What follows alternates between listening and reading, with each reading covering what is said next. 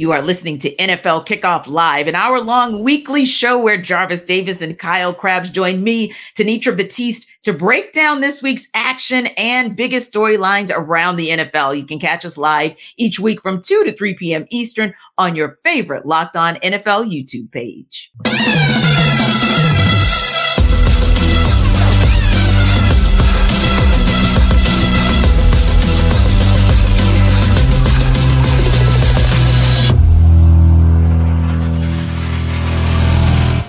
Welcome into Kickoff. It's the best hour of football talk every single Friday. We'll go around the NFL, talk about every team and every game, and we'll get local insight you can't get anywhere but right here at Locked On.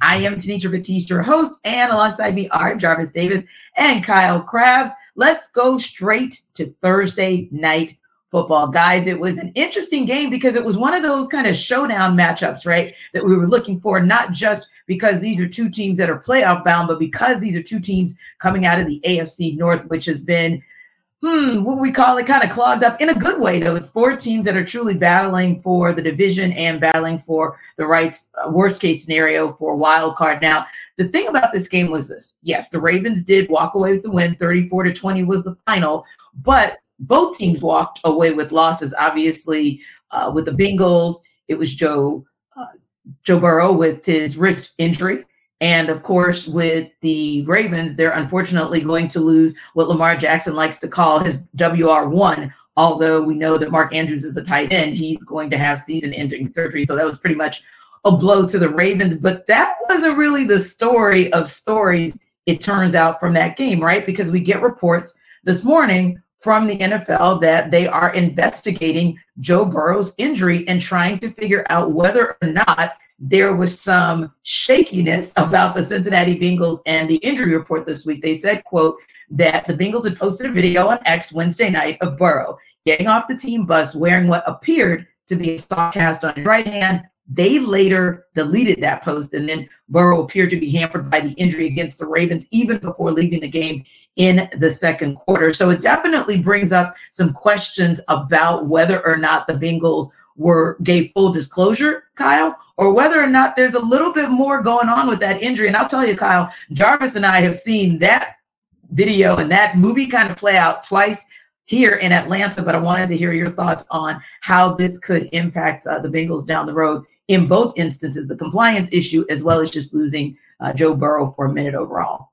Yeah, I, I, think you know Cincinnati sitting at five and five, and what the rest of their schedule looks like. If Joe Burrow is going to miss any time at this point, like your margin for error was spent up when Joe Burrow was banged up with the calf issue earlier this season, and Indeed. you know they're they're really at a point where a wild card you probably need double digit wins, so you need to go five and two over this stretch, and you play Pittsburgh twice, you play Cleveland, so you're going to have divisional games that you have a chance at, but know, the margin for error is very small, and Pittsburgh's very opportunistic. Uh, they play Pittsburgh next. Would I trust Jake Browning against the Pittsburgh's defense to not turn the ball over? No, absolutely not. As far as the compliance issue, whoops. Anytime you delete the video, it probably gives some kind of an inclination that something was a little. And Joe started the game with a with with a brace, right? Yes. So, um, it's one of those things where uh, I understand you don't have to get put on the injury report if you don't receive any treatment and you don't miss any reps. That's kind of like the the deal with the injury report. But if we're traveling on Wednesday, the night before the game, with a, a soft cast or a brace or whatever it was, Joe just decided to strap down on himself. He wasn't right. getting any treatment for that. Like that, that's where I do think it is worth the league kind of kicking the tires here and figuring out what's going on. Yeah, I think so too. And granted, Jarvis, the NFL, as we know from the situation from Bijan Robinson to Desmond Ridder, right? When Bijan Robinson miraculously wasn't in the game until like the fourth quarter for exactly one play. And there were question marks after that. And so when Desmond Ridder went down with what was thought to be or allegedly was a concussion that like a lot of eyes are raised. Now granted the nfl said hey we routinely look at these matters of compliance within the injury report policy but there are some fines where if they think something is amiss could be team fines potentially a lost draft pick. And you got to think was it that important? I mean i know this was a very do or die type of game but jarvis for what it might have what might ha- hamper them draft picks fines and possibly you put pressure on Joe Burrow where maybe he does not come back and give you Joe Burrow at all for the rest of the season, was it, I mean, was it worth it? To be honest with you, I mean, if they would have handled it correctly, I, I, think we wouldn't even be having this conversation because at the end of the day, when you have your, your head coach talking about, oh, I wasn't aware, like, you mean to tell me you wasn't aware that your starting quarterback, $50 million a year contract quarterback, you don't know what, what's going on with him, that he has a soft cast on his arm, on his throwing, you know, on his on his wrist. Like that's not, that's just weird. Like, so I think that, you know, because if they would have put him on the injury report as a full participant for the entire week and took him off on Friday, this we wouldn't even be having this conversation. So it's yeah. just like it's just little things that you know, like like like teams like this bring this on themselves. Like the Arthur Smith and Atlanta Falcons, they should know. Like if they would have said, "Hey, you know, going to the trainer like before the game, hey, Bijan's not feeling well. Maybe we can give him some some medicine or something like that. This is the last minute report. You know, we just got this information. Go ahead and get out ahead of these things. Like that's how you handle that stuff. And I think that when you like like like Kyle said, if you deleting videos and stuff and hiding evidence and oh, we'll know what video you talking about. Oh, I wasn't aware. Like that's when you look guilty. So yeah, of course. So I think that you know they should handle these questions accordingly. Like, hey, we didn't handle this the right, right way, or or let the NFL, you know, let the investigation play out with the NFL and say, hey, y'all can come out shining and brag on you know, being in the right, like like the Falcons did. So, but I think ultimately, you know, when you have these type of situations, you just got to handle it correctly and, and get out of in front of it, and then so you won't be looking crazy at the end of the day. Yeah, and don't get me wrong, fair is fair. The Steelers had this melee themselves, this little meltdown in 2019 where they didn't disclose properly, and Ben Roethlisberger got fined 75 grand, and Mike Tomlin got fined 25 grand. So we do know it happens, and sometimes it's like playing chestnut checkers. So we get that, but you got to think about maybe that ultimate cost if it does not work out your way. Like you said, worked in the favor of the Falcons. They pushed forward, but you never know how this one is going to play out. Now, the other interesting part of that as well is just like you mentioned, Casey, it dropped Cincinnati down to five and five. Baltimore improves to eight and three. Then you got the Steelers at six and three. You got the Browns at six and three. But you have a Browns team that while they're hosting the Steelers, they're going to do so without the services of one Deshaun Watson, who has officially been ruled out for the season because, of course, he had to have season ending shoulder surgery. So, does all of this kind of play into the hands of, and not to mention how it's going to impact Lamar Jackson with Mark Andrews being down for the count? And don't forget, Odell Beckham was questionable in his return, too. How do all of these things kind of play out in the Steelers' favor, if at all? Uh, Pitt, Pittsburgh's been a team that has just been super opportunistic. They don't overwhelm you in any capacity. They are very clunky offensively. They don't run a very exotic scheme. They don't dress stuff up. They get critiqued for running the same five concepts over and over and over again. And yet, lo and behold, they get a bunch of key turnovers. Now the schedule's breaking their way where you're talking about facing Dorian Thompson Robinson this week and potentially facing Jake Browning next week. You're already six and three Baltimore getting bagged up in the skill group. And, you know, that that was Pittsburgh won that game the first time that they played anyway, I think. So yes. that, that, was like the 17 10 game or whatever it was. Like exactly. Pittsburgh's schedule looks pretty favorable. And if you just look at the remaining strength of schedule that they have, it's middle of the pack, but mm-hmm. they have some good breaks with the tougher teams on their schedules that quarter starting quarterbacks not being in the game. I, I think Pittsburgh really has a chance to to make a run here. If not, if not the division, if Baltimore is able to take their injuries in stride, be the team that separates from the other two teams in the AFC North. Indeed, and right now, JD, they are at the top of the wild card pack for the AFC, and a couple other things. Having a healthy Cam Heyward. Uh, that that is impressive, and Pat Freiermuth, who was cleared, he's now in his 21 day window. So there are also some things that are breaking the Steelers' way as far as the health of this team on both sides of the ball. Well, I trust one side of the football. That's the defensive side, right? Because you know, you got a guy like TJ Watt who can just absolutely just wreck a game. Those are the type of, you know, those guys I can trust. But when you go into the offensive side of the football, okay, Jaylen Warren, Najee Harris, you know, Kenny Pickett, you know, all of those guys, they seem like they're starting to catch the stride because the weird thing about the about the Pittsburgh Steelers, like they've given up more points than they've scored. So it's just Minus like right, and it's yeah. so crazy for for them to be where they are right now. Like like we're talking about them potentially taking over his division because of given their upcoming schedule. So it's just it's just hard for me to trust that. And then I I judge. I, I'm a simple guy. I like to judge teams by their quarterbacks. I don't trust Kenny Pickett, and I dang sure don't trust the uh, offensive coordinator Matt Canada. So that's kind of where I'm at with it. T. Now, granted, there's some good things happening on the defense side of the football. I trust mm-hmm. those cats all day, every day, especially the guys that put their hands in the dirt and sack the quarterback. But Indeed. when it comes to the offensive side, it's just it's just a little tough for me to get on board with that. Now, what I'm going to be interested in seeing is whether or not maybe trusting them more is sometimes if you're the squeaky wheel, Kyle, that's how you get the oil, George Pickens. So the fact that George Pickens is having his moment of Keyshawn Johnson, give me the damn ball, maybe that kind of fires things up. I'm, I'm thinking at practice.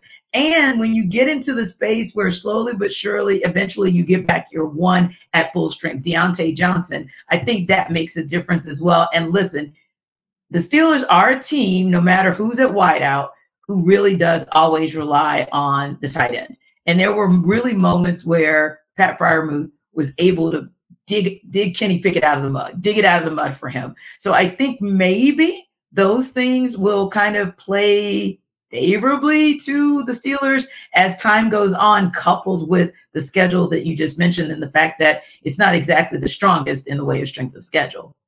Yeah, and you'd like to think as they get the full complement of, of skill players back, they've had some guys that have stepped into to smaller void or larger voids with Jaylen Warren getting elevated in the backfield, and he's he's caught like 30, 30 something passes already this season, been very active as, as kind of a multifaceted player.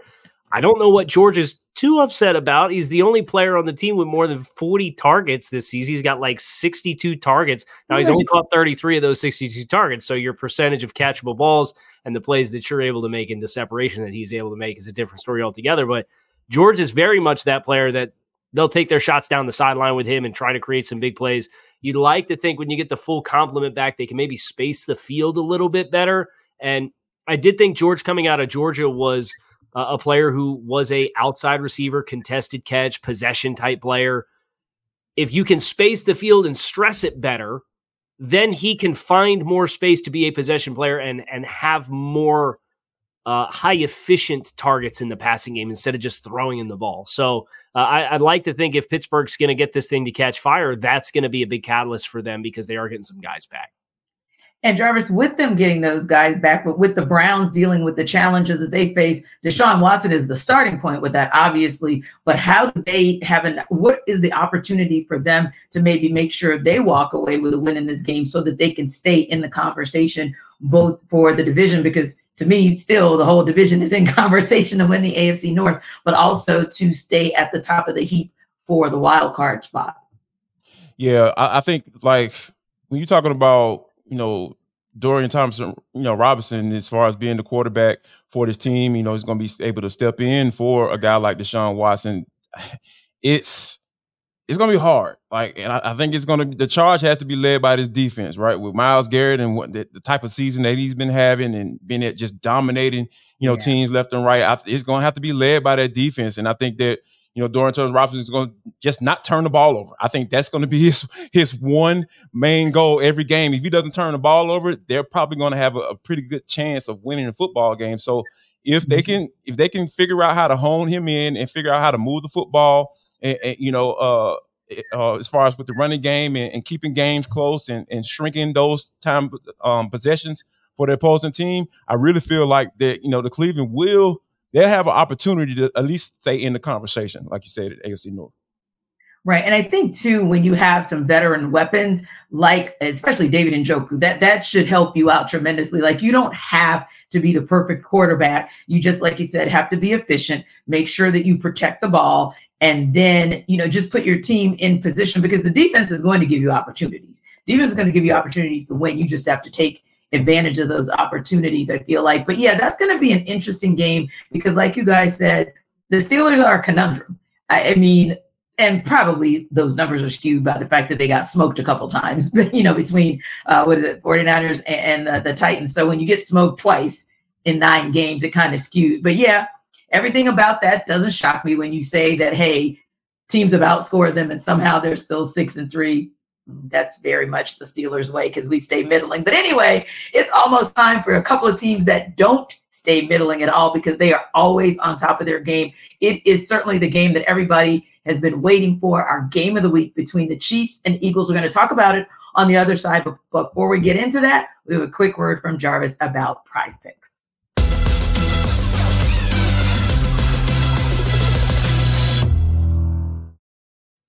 This episode of the NFL Kickoff Live Show is brought to you by PrizePicks. Prize Picks is the largest daily fantasy sports platform in North America. How about that? Good Lord, that is amazing. We are the easiest and most exciting way to play daily fantasy sports. It's just you against the numbers. None of this battling thousands of other guys and pros and sharks. All you got to do is just pick more or less and then on a two to six player stat projection and watch the winnings roll in. With basketball season here, guys, you can now pick combo projections across football and includes two or more players from different sports or leagues. For example, Le- LeBron James more and Travis Kelce at a 10 and a half combo of three points made plus receptions. I'm telling you, this is easy math, guys. You need to go to PrizePicks right now and check them out. Also, PrizePicks even offers a reboot policy so that your entries stay in play even if one of your players gets injured. For football and basketball games, if you have a player who exits the game in the first half and does not return in the second, um, that player is rebooted. PrizePicks is the only daily fantasy sports platform with an injury insurance policy. You, you, I'm telling you guys, and all you have to do is just go to this website, prizepicks.com slash locked on NFL. That's prizepicks.com slash locked on NFL for a first deposit match up to $100. PrizePicks is daily fantasy sports made easy.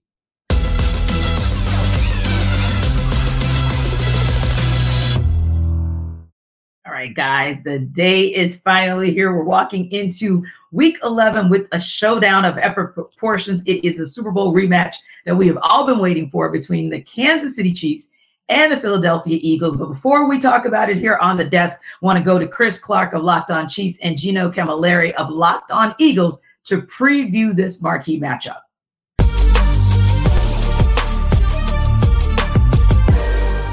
Like if they don't if they don't allow this team to punt, if they don't get one punt, I'm going to be so angry that they just sat back and let Pat Mahomes do the same thing. They can't do what happened in February. Take that game plan and throw it in the garbage from a defensive perspective, but just let Jalen Hurts cook. Comes down to QB1. He has to know that this moment isn't his Super Bowl. It's just another moment to show who this team is and what Jalen Hurts is. That's one of the better QBs, but it's going to be great, man. Pat Mahomes, Andy Reid, we know the storylines. The NFL, you're welcome. You're welcome. A lot of eyes are coming to you because of these two teams. Yeah, this game is going to be fantastic. I cannot, I absolutely cannot wait. I I've been looking forward to this game since the season, since it came out, when it was going to be. Uh, thought it was going to be a great game. It looks like it's going to be fantastic. The one thing I will say that I'm I'm hateful. I'm a little bit hateful that Nick Bolton won't be able to play in this game because I think that's a big mm-hmm. loss for mm-hmm. Kansas City, stopping the run and being able to stop Hurts running the ball and just their offense in general. Uh, but other than that, I feel really good about this game. And I will give just a prediction. I'm not going to give a score. I think Kansas City wins, but it's not necessarily for the reason that they won against the Eagles in the Super Bowl. For me, it's the way their defense is playing. They've allowed one team to score more than 20 points this year, and that was the Denver Broncos. And that was, uh, they gave them a touchdown on a short field. I mean, I'm not going to try to take it away from the, the Broncos offense, but Kansas City couldn't get anything done that day on offense themselves but then they also were in a situation where they gave them the short field score. And if you stay away from that, I think Kansas City can slow any defense or sorry, any offense down, including the Eagles. And I think that their passing defense is better than what it was in the Super Bowl. So that's going to be something I'm going to be really excited to see if it plays out. That defense has not allowed points. Can the Eagles be a team that, like they've done all year, against some defenses like at the time Tampa Bay had a really good run defense. They kind of picked that apart. They've gone against some of these other good defenses like Miami at times has been really good. They picked them apart as well. Dallas didn't make any turnovers when it came to that t- side of the field. Can they do that again against Kansas City? But like you said, it's a different team, two different teams. It's throughout the record book. That, that Super Bowl, it was long in the past these teams have come a long way. They've changed a lot in terms of personnel. The Eagles, in terms of coaching staff, it's they don't have the same offensive coordinator or defensive coordinator, but it's going to be what team just can win in the X's and O's. Who's going to be the chess master of this game? That's what it's going to boil down to. I've said that a lot. What it boils down to. That's that's the epitome of this game. And Monday night should be good. Go check out Locked On Eagles and Locked On Chiefs until until then.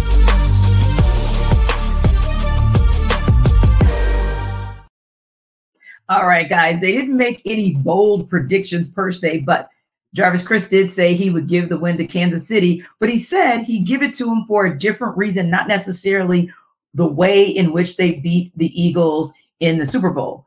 Do you agree? Is is there obviously there's a path to winning for either one of these teams because it's pretty much even going in, but is this a Chiefs team that can beat the Eagles but beat them in a different way?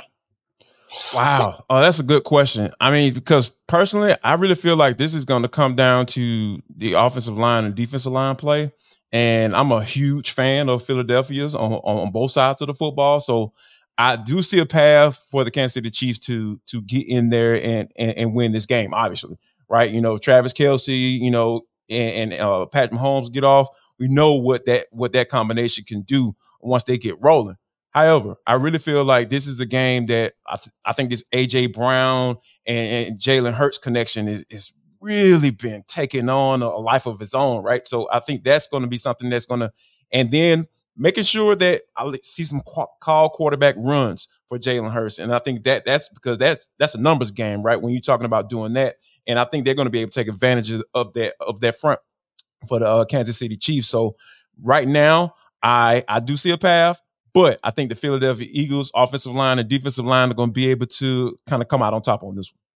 And Kyle, I want to go to something that Gino talked about as well. You know, when you look down the, the list and the fact that, hey, the Eagles have only lost one game, and I know about you guys, but it really wasn't even the Eagles that lost one game. I, I feel like it was Jalen Hurts that lost one game against the Jets because he just kept it was like a self implosion, self inflicting wound after wound. And it's interesting because Jay, uh, Gino was saying how with Jalen, just don't do too much, right? Just be who Jalen is. And you have an opportunity there in the absence of a Nick Bolton to be able to take advantage of that. And like Jarvis said, may, maybe some uh, design run plays for him. But again, I think, and Kyle, just want to get your input on that. Is that also a path to the Eagles winning? In large part, it hinges on Jalen Hurts and whether or not he's just Jalen Hurts and he doesn't try to do too much.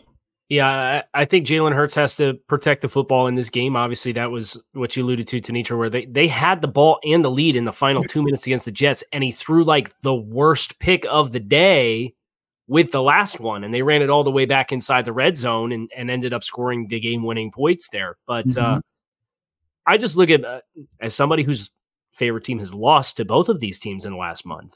I have a pretty good perspective on both these teams. I think Philadelphia is a much more complete football team than what Kansas City is. Where you think about Kansas City offensively, they're really good with the interior trio on the offensive line, but those two new offensive tackles that they brought in have not performed to standard between Donovan Smith and Jawaan Taylor. And that Philly pass rush with all of these guys on the edge and Josh Sweat. And um, they they have Nakobe. We can start and stop with that. I know Jarvis yeah. is always chomping at the bit. But I hear you guys. Haason Reddick. Yeah, Haason Reddick was the the one whose name I was blanking on. Oh, yeah, yeah. One I think the recipe really is a problem for Kansas City's tackles because he is such a different kind of rusher. You know, if you, you got guys in tight alignments and you're going to rush them and, and you want to challenge them with speed to power, that's a little bit more, you know, two bighorn sheep going at it. But Haason Reddick with his versatility and moving around is is really a problem for those mm-hmm. offensive tackles. And then Philadelphia, you know, you're answering the questions for what Kansas City has without Nick Bolton. You have Chris Jones in the middle, and they've got good players with the rest of the group up front, but it's not the wave after wave like Philadelphia has on their front. So I, I just think, yes, the pathway for Philadelphia winning includes Jalen Hurts taking care of the ball, but I think Philadelphia has exponentially more pathways to winning because of the other talent that they have in the other areas uh, of both of these respective rosters.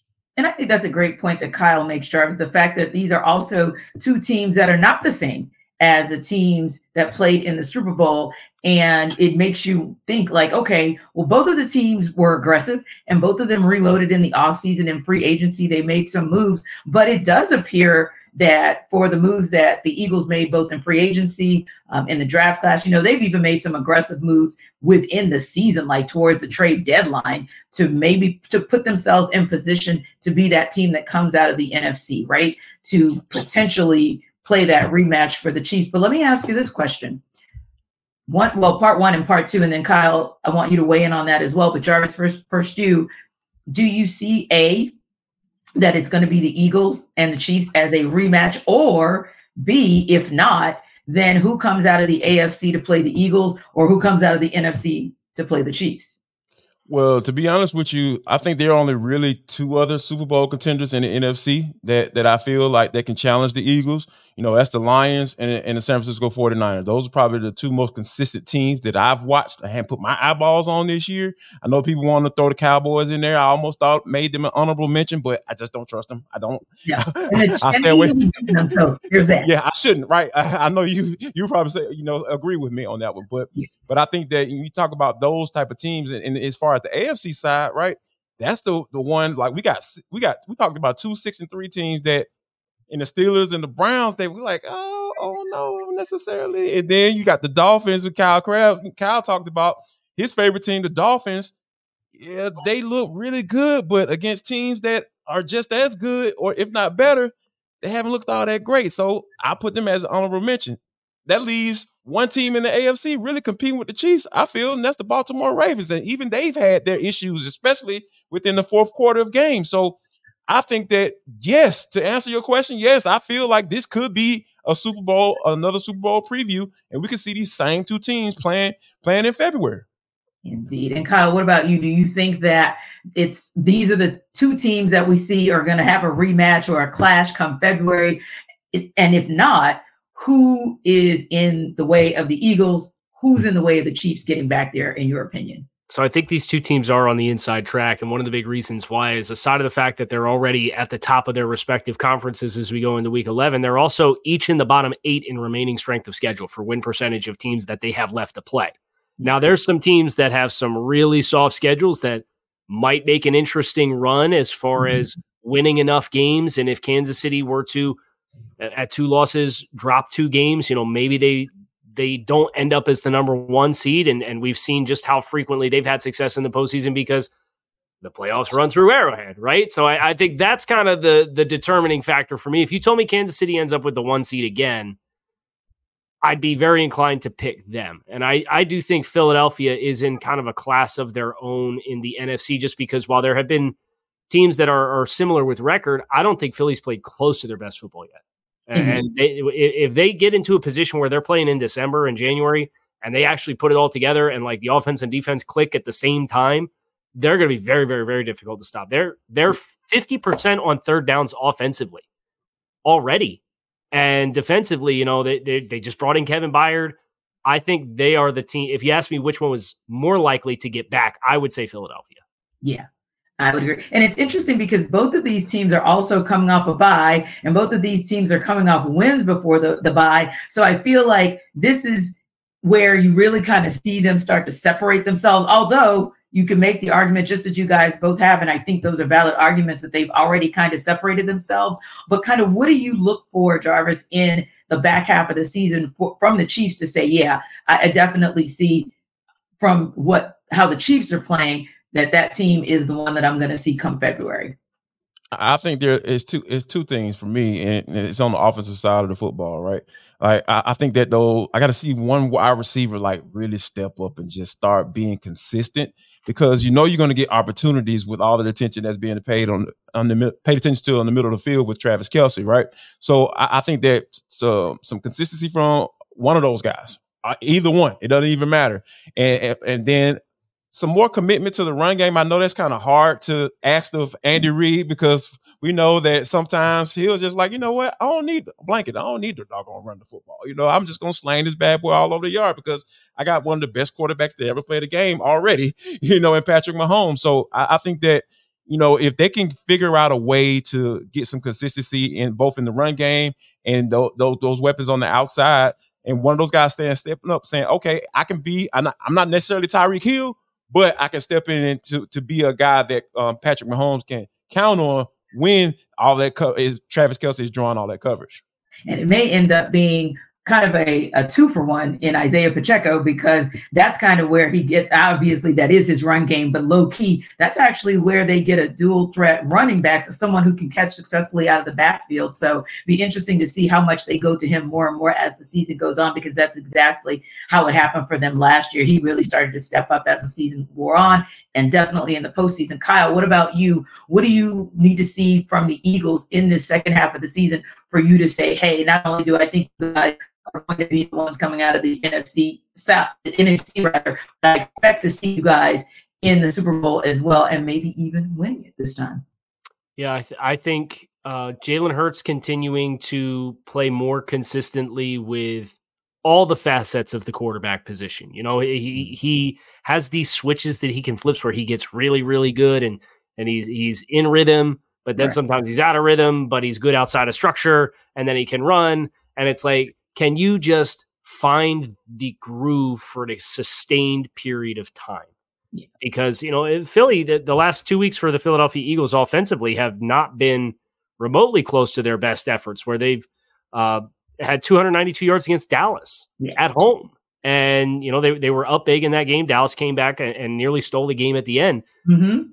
When you play these good teams, being able to, to effectively finish and do so in a multitude of ways. And it's tough because they lost Dallas Goedert for an extended period of time with he has a, a, a, broken arm, but we should expect to see him back by the postseason. Mm-hmm. So for Philly, it's don't let this five game stretch of your schedule trip you up either because they are at Kansas City, Buffalo Bills, San Francisco 49ers, at Dallas Cowboys, at Seattle. They got a really, really tight stretch here. You go three and two or better in that stretch, though. I think you're going to put yourself in position to really bring this thing home. But don't sleep on the Lions because they, they might steal the one seed here because they do have a soft schedule in comparison to the five we just went through. Exactly. Yeah. If they tend to be like the Lions we saw at the beginning versus maybe a little bit of the middling where they stumbled a bit, then they could be scary good. And yeah, NFC might actually run through Detroit. Imagine that. Anyway, as we prepare for the NFL week with Sell Me Why, here's Jarvis to tell sell you rather on DoorDash.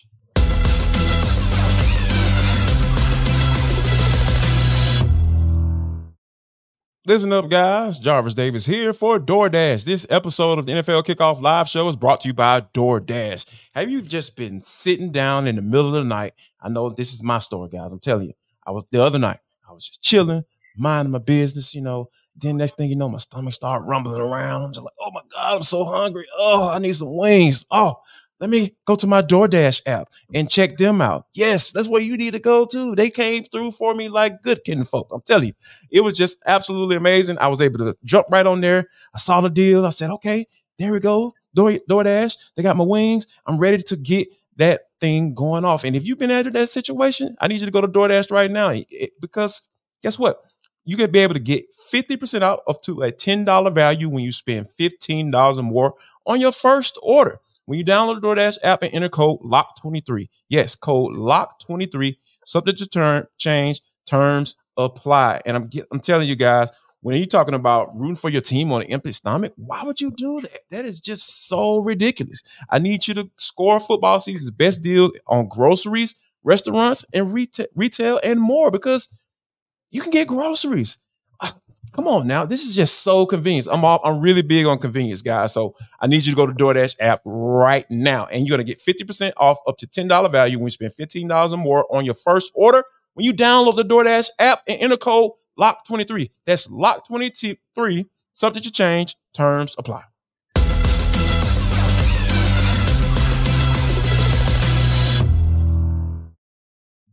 Right, guys, the Tennessee Titans are traveling to Jacksonville to take on the current AFC South leaders in the Jaguars. The Titans are seven point underdogs in that game. Here's Tyler Rowland of Locked on Titans to tell us why the Titans might cover that spread. The Tennessee Titans need a miracle if they're going to defeat the Jacksonville Jaguars on the road in week 11. My name's Tyler Rowland, host of the Locked On Titans podcast. I don't care who you pray to, whether it's Zeus, Buddha, Allah, the seven old gods, the Lord of the light, eight pounds, six ounce baby Jesus. That's how I like to picture him. Either way, Titans fans need to look to the sky and pray for some divine intervention on Sunday. Let's just lay out the realities here. The Tennessee Titans are a 3 and 6 football team that look like they may have the worst offensive line in the NFL. To go along with that, they've lost 8 straight games on the road. They haven't won a road game all season long. The Titans are struggling mightily right now, and they're going up against a Jacksonville team that's six and three, leading the division, and that swept them last year. So this is a very, very tough circumstance for the Titans to walk into with a rookie quarterback to go along with that struggling offensive line. But again, the Titans could use a miracle to win this game.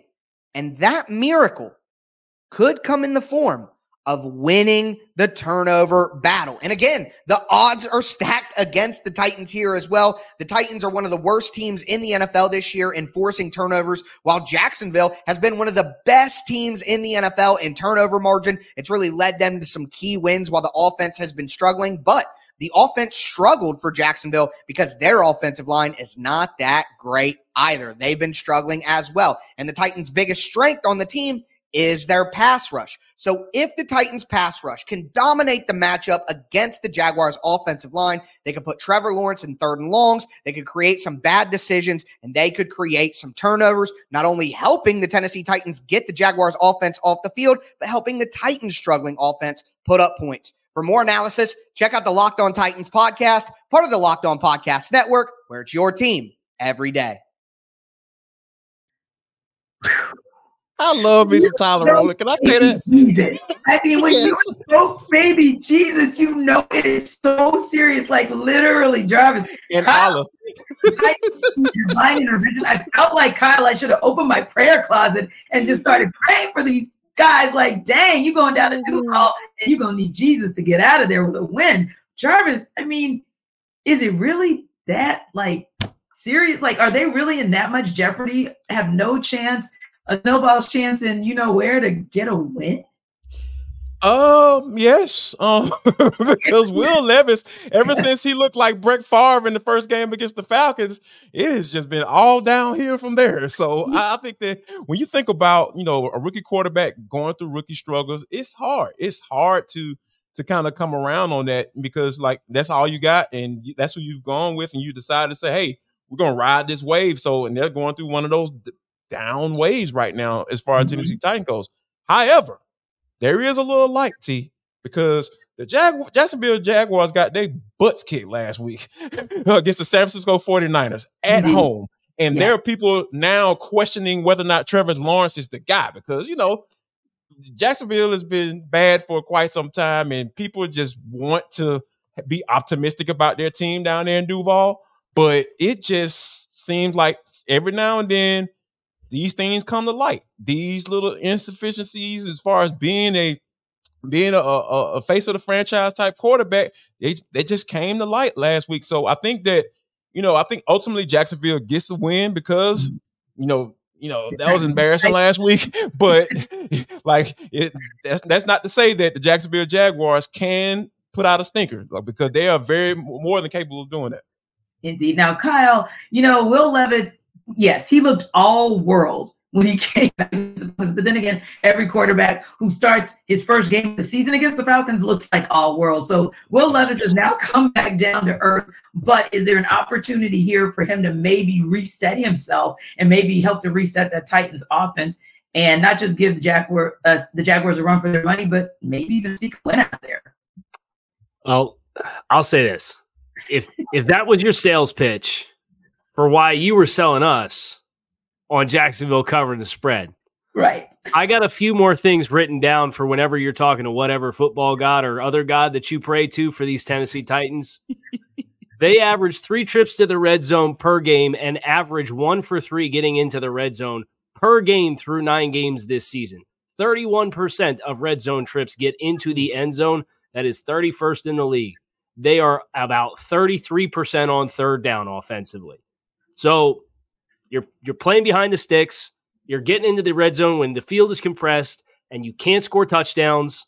You have a terrible offensive line with a run first identity. Wow, what an inspiring concoction and, and formula this is for the Tennessee Titans. And oh, by the way, who is the number one team in the NFL in turnovers defensively? the Jacksonville Jaguars. So if your sales pitch is go against the number one turnover defense in the league and win the turnover battle, bless you. It ain't gonna happen. Now, you know, in speaking of a turnover battle that could be one, that might be the Jets' pathway to beating the Bills after what we saw out of Josh Allen earlier this week. This is a week one rematch for these two teams. It's going down in Buffalo, and John Butchko of Locked On Jets is going to sell us why the Jets can cover as seven point underdogs. I'm John Butchko, the host of Locked On Jets.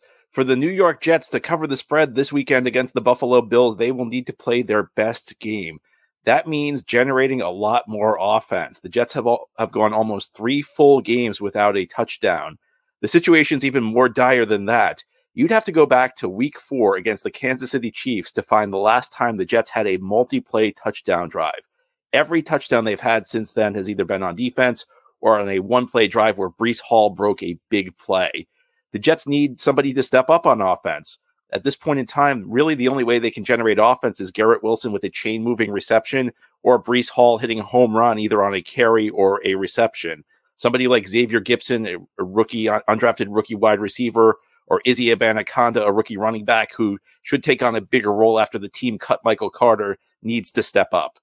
On the other side of the ball, the Jets just need to keep doing what they're doing. They have one of the best defenses in the NFL, and this has always been a good matchup for them. The last two years, there's been no defense that's given Josh Allen bigger problems. The Jets defense stylistically plays into Allen's weaknesses because they're willing to allow short gains. They're willing to allow the three, four, five yard reception. They dare quarterbacks to try and throw the ball into heavy coverage. And Allen has obliged. He's uh, turned the ball over four times when these teams played week one. And after the Jets keep it close, it comes down to special teams. The Jets have had obvious, uh, arguably the best special teams unit in the NFL this season. Thomas Morstead, the punter, and Greg Zuerlein have both been great. And the first time these teams met this season, week one, they won. The Jets won the game in overtime on a punt return touchdown by Xavier Gipson. If the Jets are going to cover again, they're going to have to play well in all three phases. They're going to have to play their best game. Even though the Bills are struggling, they are the more talented team. They're a team that's as much as they're may have issues. They're playing at a higher level than the Jets right now. It's going to take a lot for the Jets to cover in this game.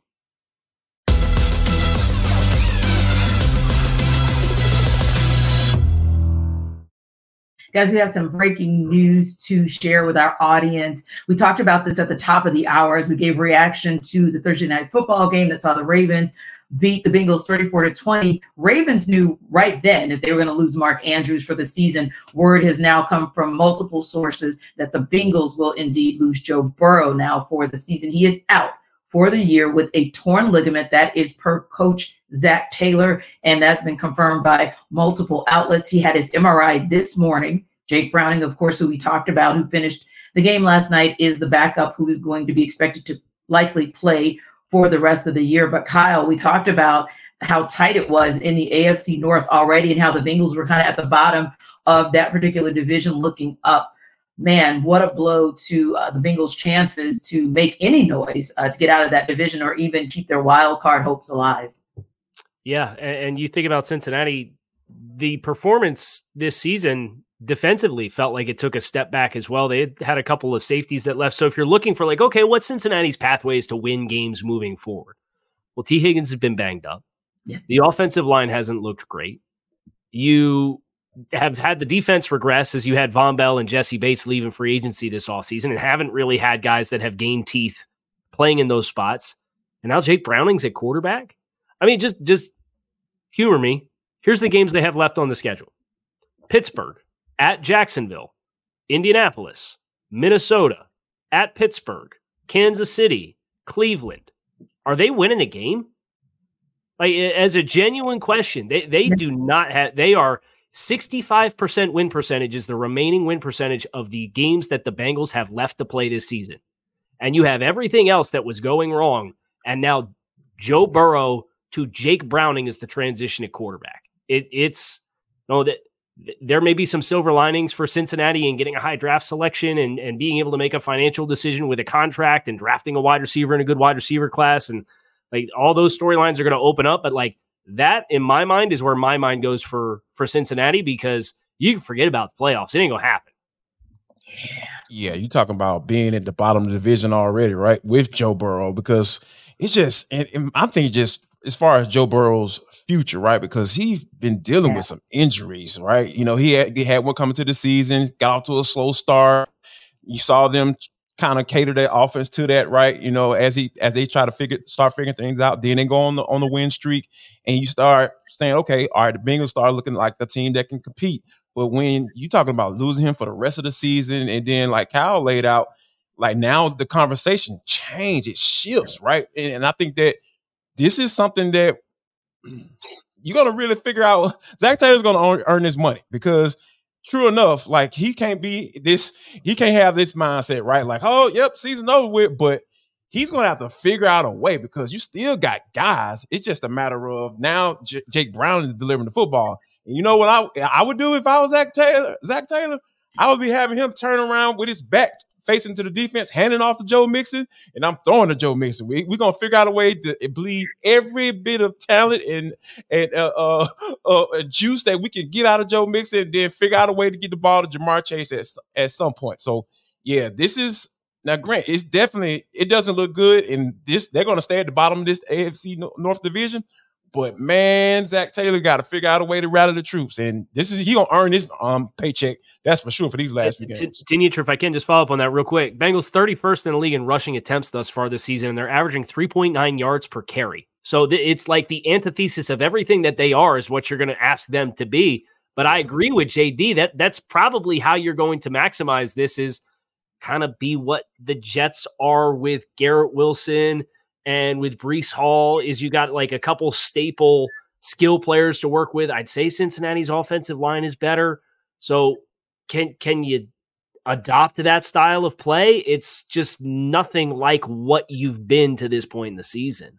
Yeah. And I think you guys make a great point as well. I want to talk a little bit about uh, just actually the QB challenges overall, because I believe this last Sunday was the first time that there were 10 rookies who started. So it's a little bit disconcerting in what you're seeing uh, happening under center throughout the league. But I also wanted to go back to something, Jarvis, that you mentioned, which was you got to this five and five because Joe Burrow was banged up to start the season. So that's been a challenge. And like you said, also, Kyle, you look at Tee Higgins, and Tee Higgins has just not been himself. And we've yet to see him to come back and be himself. But if you look at Joe Burrow from the time he entered the league in 2020 to now, 10 games in 2020, 16 and 21 and 22. But then he's going to end this season again with just 10 games. And in those 16 in the two seasons that were sandwiched between the first and the current, let's not forget that he was playing banged up football then. And it does kind of speak to, like you said,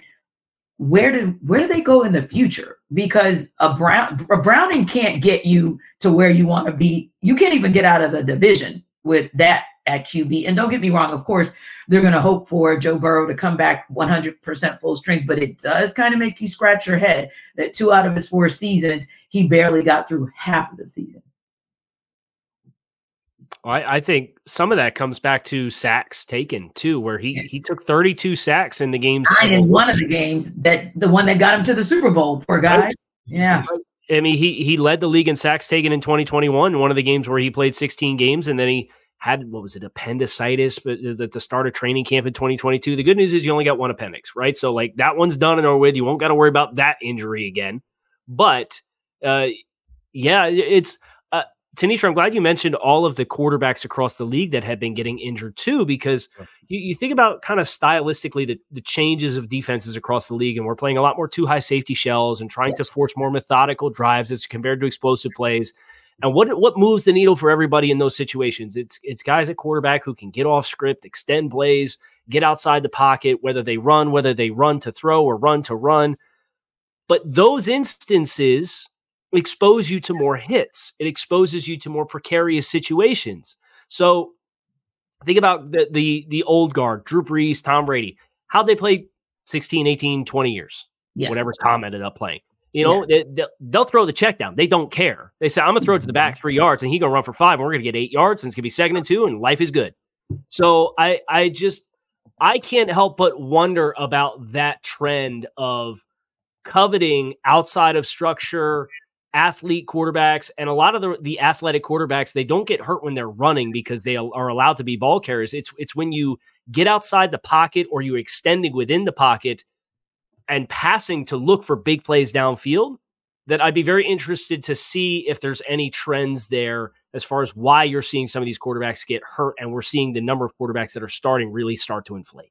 Indeed, indeed. And you think about a quarterback in Matt Ryan, who with the Falcons across his entire career, all of three games missed, and not all three were injury. Uh, one was a decision, coach's decision, and I think two of those were indeed for injury. And one of those didn't come until his very last season with the Falcons. So, yeah, there's some good points to that, Kyle, where maybe coaches are going to have to start looking at yes, the mobile QB is the QB of the future, but how do we extend the life of that mobile QB? Now, listen, it's almost time for our fantasy football focus. So, while we're on that subject, of course, with individual player performances, we're going to dig into it in a second with our girl, Michelle Magdziuk. But first, Jarvis is going to tell you guys about PrizePicks.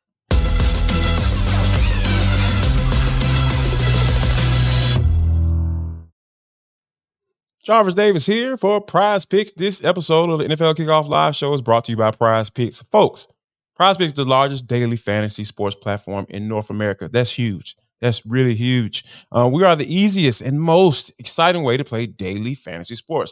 It's just you against the numbers. None of this battling against you know thousands of other players and including pros and sharks and all that stuff. All you got to do pick more or less than on a two to six player stat projection and watch the winnings roll in. I'm telling you guys, it's just that easy.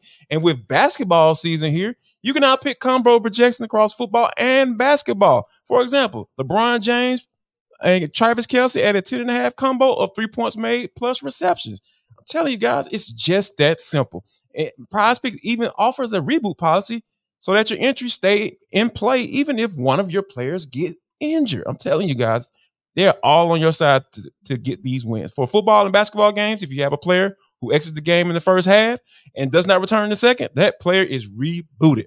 PrizePicks is the only, the only daily fantasy sports platform with an injury insurance policy. So go to prizepick.com slash locked on NFL, prizepicks.com slash locked on NFL for a first deposit match up to $100 because PrizePicks is daily fantasy sports made easy.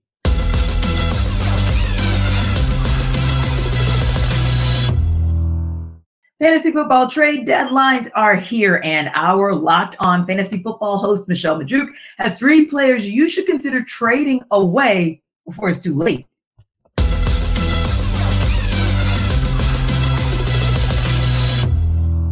Fantasy trade deadlines are approaching quickly. Here are three players that I think you should trade away prior to the deadline. First up being Chargers quarterback Justin Herbert. I get it. He just had a five touchdown performance, you might say, but he's elite in fantasy. He has some elite games, but he also just has far too many duds. He he kills you in fantasy far too often. I mean, just over the last four weeks, it's been a roller coaster. Quarterback 20, quarterback seven, quarterback 25, quarterback two. Just far too inconsistent. And I am not a fan of uh, his upcoming schedule whatsoever. I mean, over the next three weeks, he'll face the Packers in Green Bay. Don't love that. Then he has to face the Ravens elite defense. And then after that, he has to go to New England to play against the Patriots. Like, I don't like to play any quarterback that has to go into New England. That's never fun. And uh, Herbert's just uh, too inconsistent for me when it comes to us approaching the playoffs.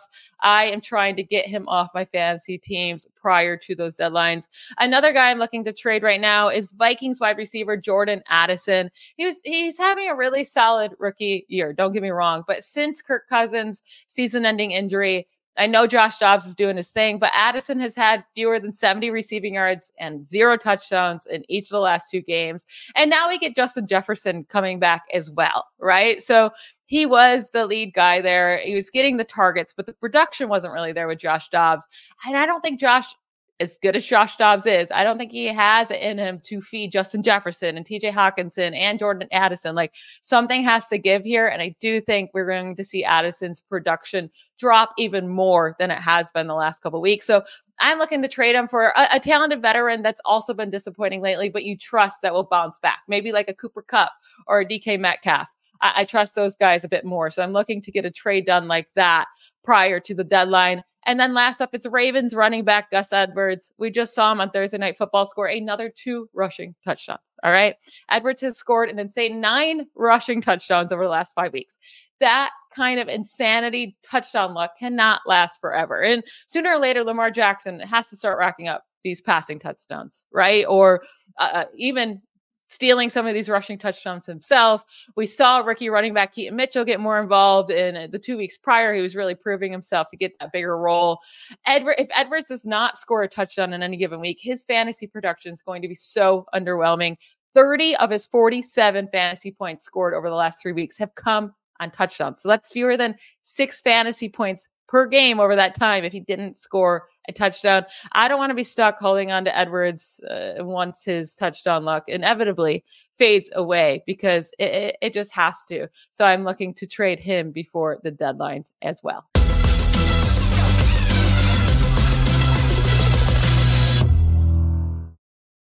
All right. So, Kyle, Michelle said she wants to part ways with Justin Herbert and Jordan Addison. If he's on your team, he's got to go. Trade him or keep him?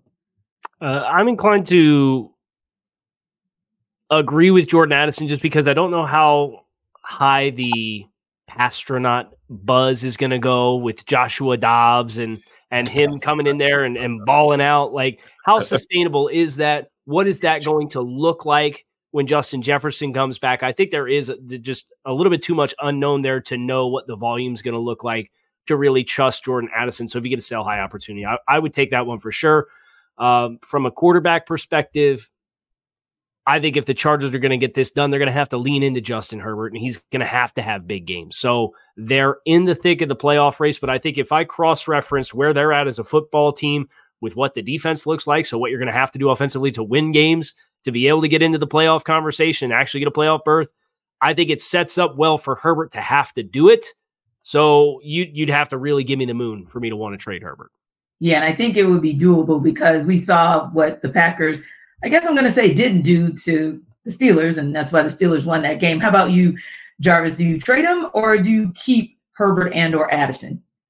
Um, to be honest with you, I, am in favor of um, keeping Justin Herbert because, like you said, with the, the shakiness of the defense, you know, and them saying, "Hey, here's the ball," you know, with Kellen Moore being offensive coordinator out there eh, with the Chargers, yeah, he's definitely inclined to throw the rock. So I think that they're going to be put in situations where he's going to have to throw the ball. And I think that you know, I know a lot of people are kind of turning turned off about by uh, Justin Herbert and starting to question his acumen as a quarterback, a, a face of the franchise. But he can slang it. He can still slang it. So I think just from a fantasy pers- fantasy perspective, yeah, I think that that kind of works. So I would I would I was I would stick around with, with Justin Herbert unless I just get a, a, a, crazy ridiculous deal that you know that I have to accept. But but yeah, as far as Jordan Addison goes, I think like you don't know what you know Justin Jefferson with him coming potentially coming back and everything like that. And I think that you know Dobbs has a really nice connection with with T.J. Hockenson. He's been playing really well as of late. So yeah, I would I probably would, would, uh, would trade Jordan Addison to see what I can get back in return.